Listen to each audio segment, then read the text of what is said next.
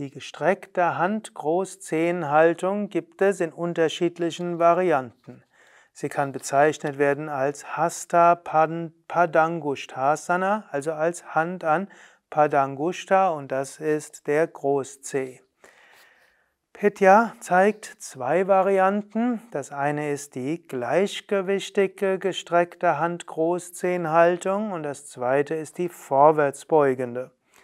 Ausgangsposition für beide Varianten ist die Stehhaltung und jetzt die einbeinige, aufgerichtete, gestreckte Hand-Großzehenhaltung geschieht, indem du das rechte Knie beugst und dann mit Zeigefinger oder Mittelfinger und Zeigefinger um den großen Zeh fasst und mit dem Daumen an den großen Zeh fasst. Und dann streckst du das Bein zur Seite aus. So ist also die Hand am Großzeh, ist auch eine Gleichgewichtshaltung. Die linke Hand kannst du zum Beispiel in die Hüfte geben und es gibt noch andere Handhaltungen. Danach kannst du das Bein loslassen Du könntest noch die andere Seite üben, beziehungsweise Petya zeigt jetzt auch, wie es geht, ein paar Worte zur Wirkung davon. Diese Stellung hilft dem Gleichgewicht und diese Stellung ist gleichzeitig auch eine Flexibilitätsübung. Du kannst das Bein nach vorne geben, wie es jetzt Petya macht, oder du kannst das Bein zur Seite geben, dann ist es auch eine hüftöffnende Übung.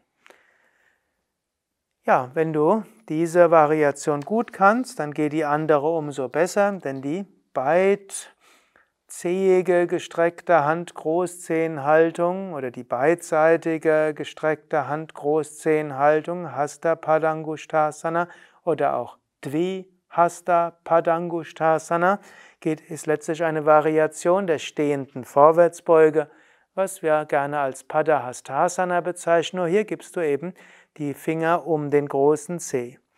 Also Ausgangsposition, aufgerichtete Steherposition. Von hier einatmen, die Arme heben und beim Ausatmen beuge dich nach vorne. Und dann fasst du mit den Fingern, Zeigefinger und Ringfinger oder nur Zeigefinger um die großen Zehen. Große Zehen heißen eben auch Padangushta und gibst den Daumen von vorne an den großen Zeh. Und dann lässt du den Kopf langsam locker hinunterhängen und ziehst so die Ellbogen nach hinten oder nach außen, um dich weiter in die Stellung hineinzuziehen.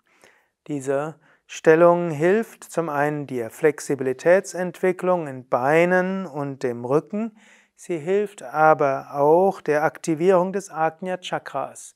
Wenn du vorne an den großen Zeh drückst, hast du den Reflexpunkt des Ajna Chakras, also des Punktes zwischen den Augenbrauen.